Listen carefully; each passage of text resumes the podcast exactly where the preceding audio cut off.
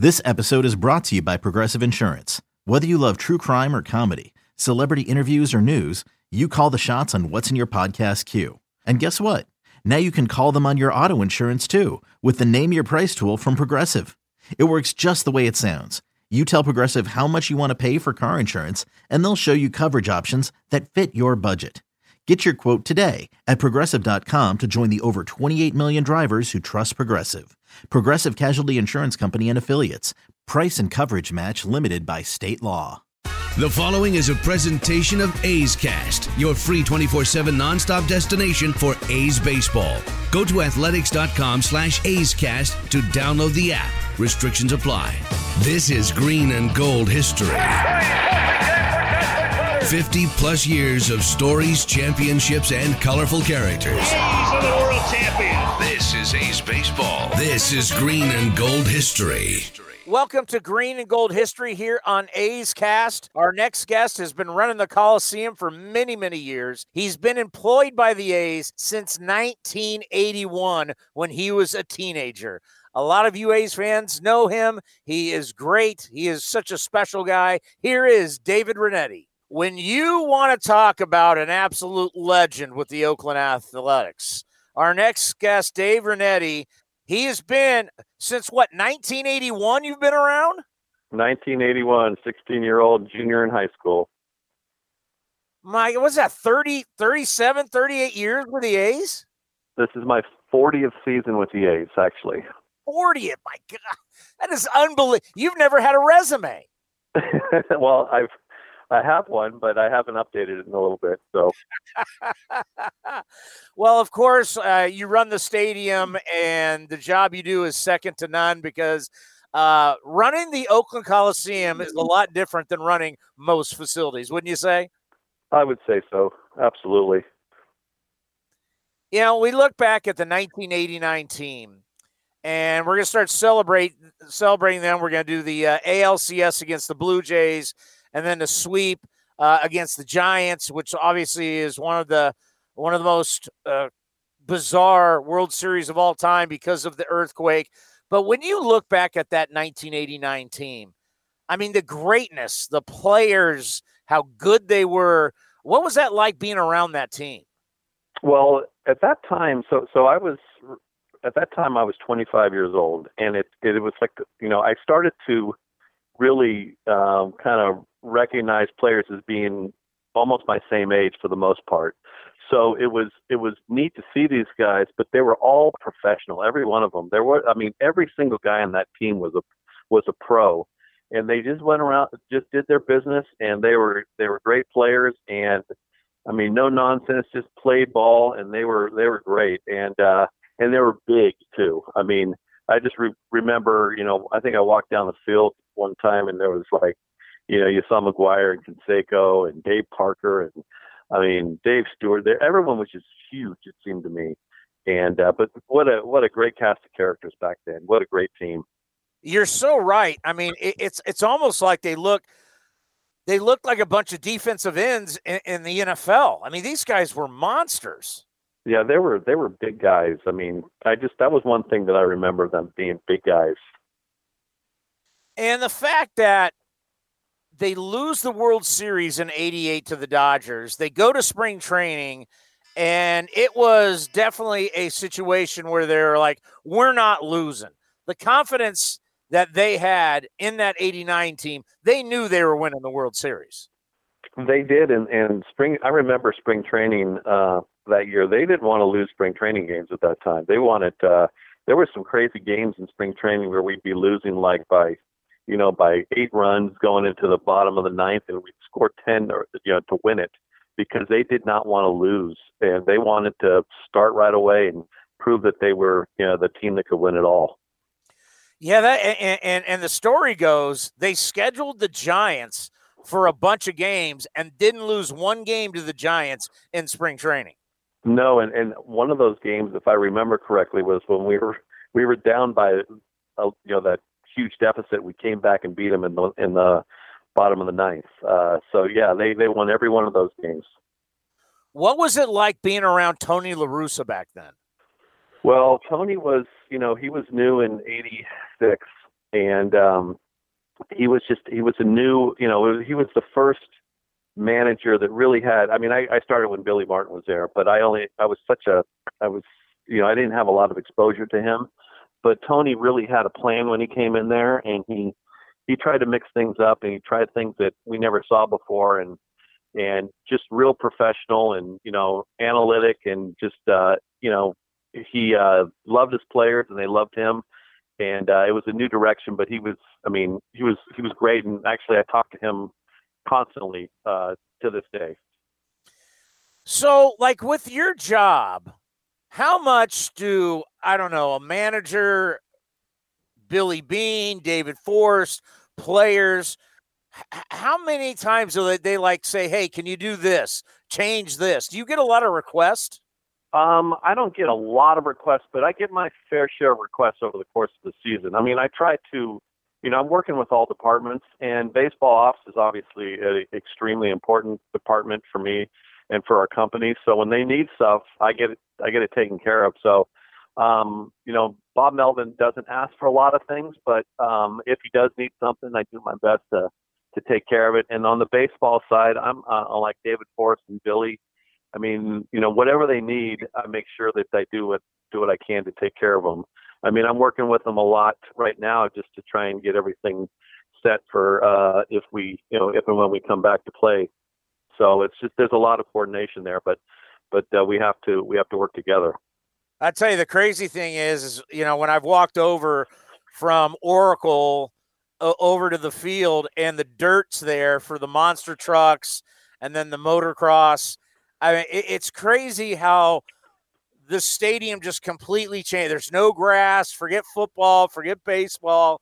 I mean, w- when you go into that mode, what is that like when you got to get all the grass up and you got to bring all that dirt back in?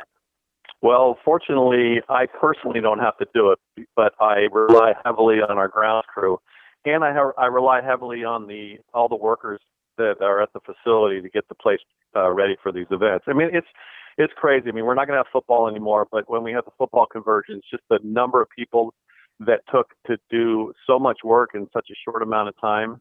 Um, and then, uh, you know, and then our groundskeepers, you know, they're, they're highly involved in what's going on. And it's a process, but they, but they, you know, they know what to do and they know how to do it right. And it's done it's done right every every year. So now, without football, um, you know, we still potentially would have these dirt shows um, in January, uh, February, but we're going to definitely see the baseball field on there a lot longer than we would normally.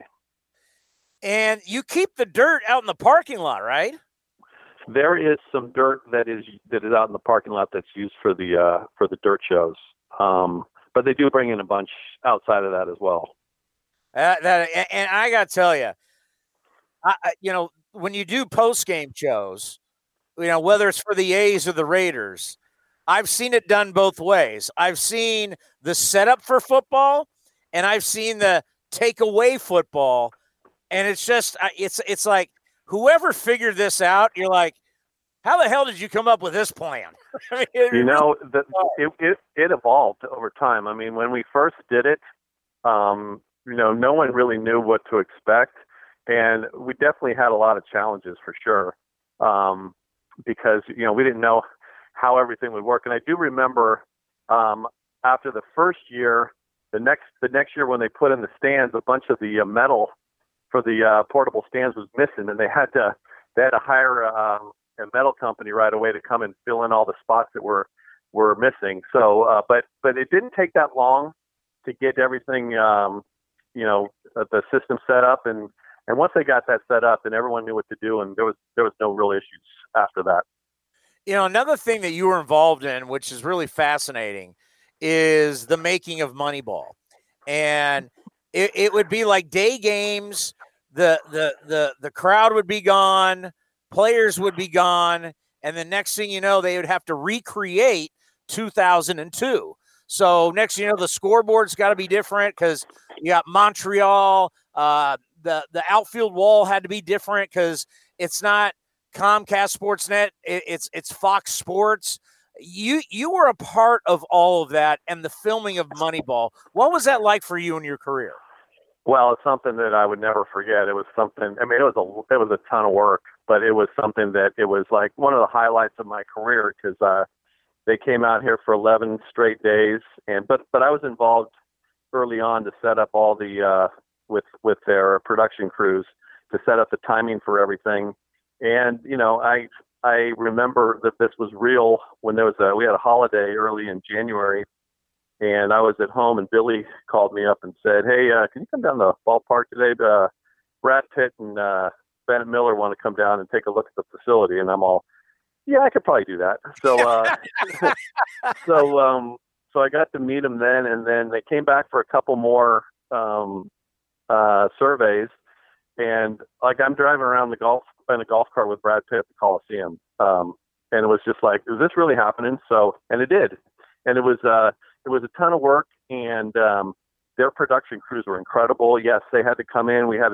we had most of the stuff was uh, started when the team was away, uh, but when they came back, we had the team in town, and we had to do um, uh, filming at night after day games. And yes, they had to come in there with their crews and change out the outfield pads and change lighting around and bring all the props on the field and it was just incredible. Um, and uh, and the movie turned out great too. So um, it was just really great to be a part of.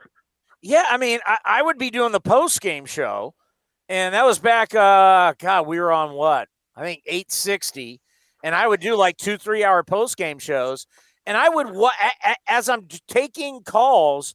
I'm watching them change the stadium. I'm watching all the cameras come out. I'm like, this is really fascinating to watch them film and they had the players come out and you know Brad Pitt's on the field, and you're like going, I can't believe I'm watching. What what what was he like? Uh, he was incredible. I mean, he was just it, was as down to earth as you can as you can be. Um, he just felt real comfortable there. You know, was away from like Hollywood and everything. So he was just in Oakland, California, and uh, I remember them uh, their their crews, their security crew saying, "Hey, we got to watch out and make sure the paparazzi doesn't come and that people are, uh, you know, uh, camping out up on the BART ramp." And I said, I said, dude, we're in Oakland. This isn't isn't going to happen, and it didn't. So uh, he just felt really really comfortable there. So it was it was it was a great time. Yeah, this is the Oakland Coliseum. That's not going to fly around here. Yeah, I just said they're not going to come out. And uh, and I and I remember one time uh, uh, Angelina was there, and she needed to uh, to get out of the stadium on a secure path. And once again, I said it's not going to be a problem, but I, I arranged for her to get out in a secret path and no one was paying attention. It was uh, like I said, it was Oakland, so it was it was all good. Yeah, well, you know, I think about that 1989 team. Uh, they were rock stars too. I mean, that was like a different, you know, compared to what we see now. I mean, you, you, they they were Jose Canseco was as big a star as possible there could be in the game. I mean, you had Rickey Henderson and Mark McGwire. I mean, that '89 team, they were like rock stars. They were, and and I know, you know, I wasn't someone who went on the road with the team, but I know the guys from like PR department that would go on the road trips, and and just the the people that were waiting at the hotels for them uh, before and after games. I mean, it, it was to a level well beyond anything we were ever accustomed to. Yeah, you think about that now with the A's. You go, hey, even though the A's, hey, ball clubs won 97 games two straight years. They've been very good. But you can't even think about that where you go to a hotel and there's hundreds of people waiting for the A's to show up at a hotel. It's just like you can't even fathom that. I would compare it to some extent to what the Warriors went through over the you know over their run um, with the fan enthusiasm for the team. I, I would compare it to that. You know, speaking of the Warriors, what has it been like? I mean, obviously they're gone now and the Raiders are gone, but what was that like for you when you would have a dual event like A's and the Warriors playing at the same time, or A's and there's a concert? What, like what were the challenges? There, there's just there's a lot of challenges, but we once again became accustomed to it. So we worked through it, and we knew that there would be some some you know there, we knew there would be issues. The, the parking is always a big challenge because you know we you know sometimes the events are at different times, so we have to hold up part of the parking lot for their event um, and uh, hold a big chunk of it, and then you know the staff is uh, the staff is shared in a lot of areas, so it's sometimes difficult getting the amount of staff you need for the events. Um, and uh, you know, it's just stuff that we've we've become accustomed to, and we work together. I will tell you that the Warriors folks that I dealt with were great, and we, I was in their meetings, especially during their postseason run, and I was in all their meetings just to make sure we were all on the same page and we worked together. And uh, so, uh, yeah, it's it's it's different. I mean, we we don't have either one of them anymore, so it's it's uh, you know, I was actually looking forward to a season with without that many dual events, and uh, and then here we are. Um, so hopefully we start up soon. You know, when you think about the Coliseum and the changes that the A's have made to the Coliseum, uh, are, are, are we expecting more? I mean, it's it's all for the good. It's all for uh, fans to have a better experience. Are we going to see more changes to the Coliseum now that the Raiders are gone? I think that every year we're looking at new ways to um, to improve the Coliseum and the experience for our fans, and to try and to test things out that we would potentially take with us to another ball to our new ballpark. So I would say yes, we will continue to look at things. I mean, we did a ton over the past few years, so we're we uh, we're going to probably slow it down a little bit, but uh, I, I do think that we will continue to look at ways to enhance the uh, experience for our fans. Well, not only did you make some changes, but your crew did it really fast. I mean, it, I, I remember walking over from a Warriors game. We're about to do the Bay Bridge series. You put my treehouse together. It wasn't even done yet, and the way you put that tree, you put the treehouse together so fast, it was incredible. It was. Um, th- those were some challenging times uh, because, um, well, on on the on the treehouse year, I was I just had my first baby girl, and uh, so I was out for part of that time, and I had to rely on on my staff and my uh, contractors to get it done. And I just thought, because this is going to be impossible to get done, and they got it done.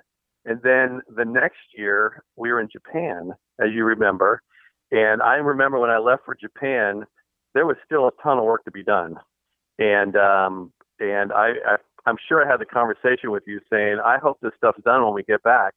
And lo and behold, they worked their tail off and they got it done. So, uh, yeah, we, we pulled some things out of a hat and we made it happen, but it's because we have the right people to do it. You literally were on the bus with me in Japan, texting people. They weren't up yet.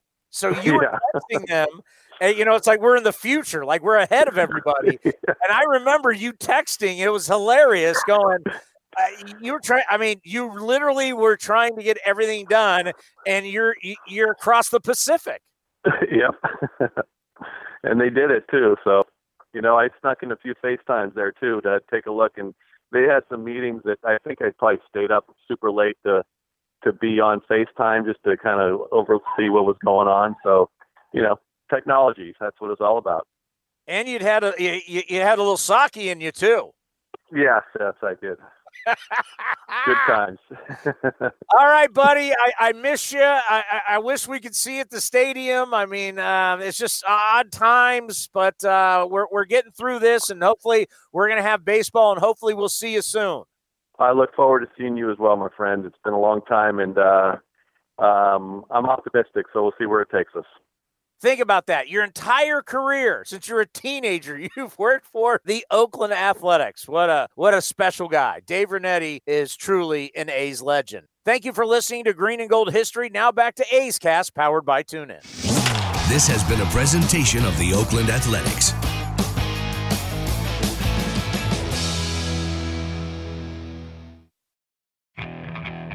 Okay, picture this. It's Friday afternoon when a thought hits you. I can waste another weekend doing the same old whatever, or I can conquer it. I can hop into my all new Hyundai Santa Fe and hit the road. Any road. The steeper, the better. Because my all new Santa Fe is available with HTRAC all wheel drive, so I can hit the trail without a worry in the world. Heck, with three rows and best in class rear cargo space, I can pack the whole family in with all our gear. We've got available dual wireless charging for our phones so we'll never lose touch with civilization and we won't lose touch with the primordial power of Mother Earth. So which is it? Waste the weekend or do something a little more epic? And conquer it in the all-new Hyundai Santa Fe.